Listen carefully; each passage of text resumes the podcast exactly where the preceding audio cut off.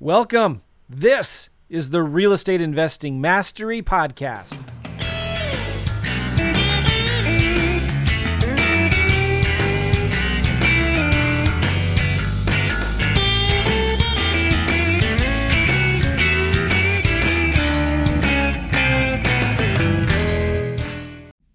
Hey, day 27 of my 30 day Jesus challenge. What I love about Jesus.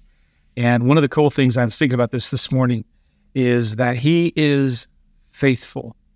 Faithful. What does that mean? Actually, I found some verses and uh, a definition here. But first, Corinthians chapter 1, verse 8 through 9 says this He will keep you strong to the end, so that you will be free from all blame on the day when our Lord Jesus Christ returns.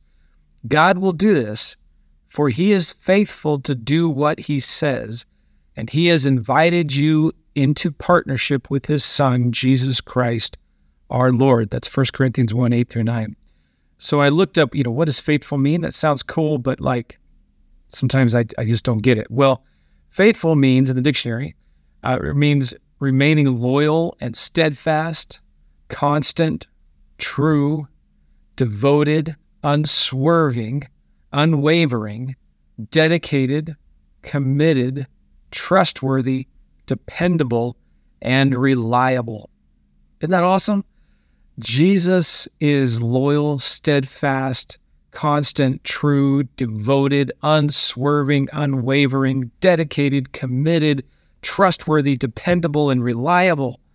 Only Him.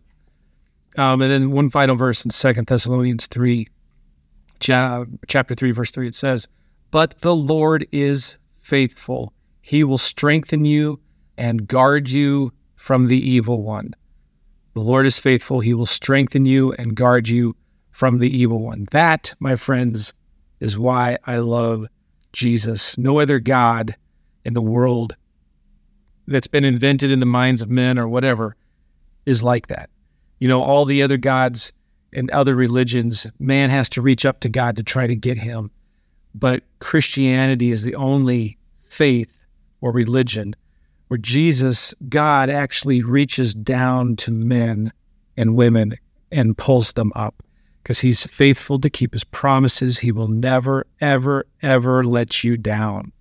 All right, that's it, guys. Listen, if uh, a couple things, if you want a good website, uh, my church has a website about who Jesus is. Go to futureandhope.org. Also, if you're in St. Louis, love to see you at church sometime. We have I go to if you don't go to church already, um, go to check out St. Louis Family Church, slfc.org. Love to see you there. Say hi, have coffee or something like that with you. Um, yeah, that's all I got. All right. Take care. See ya.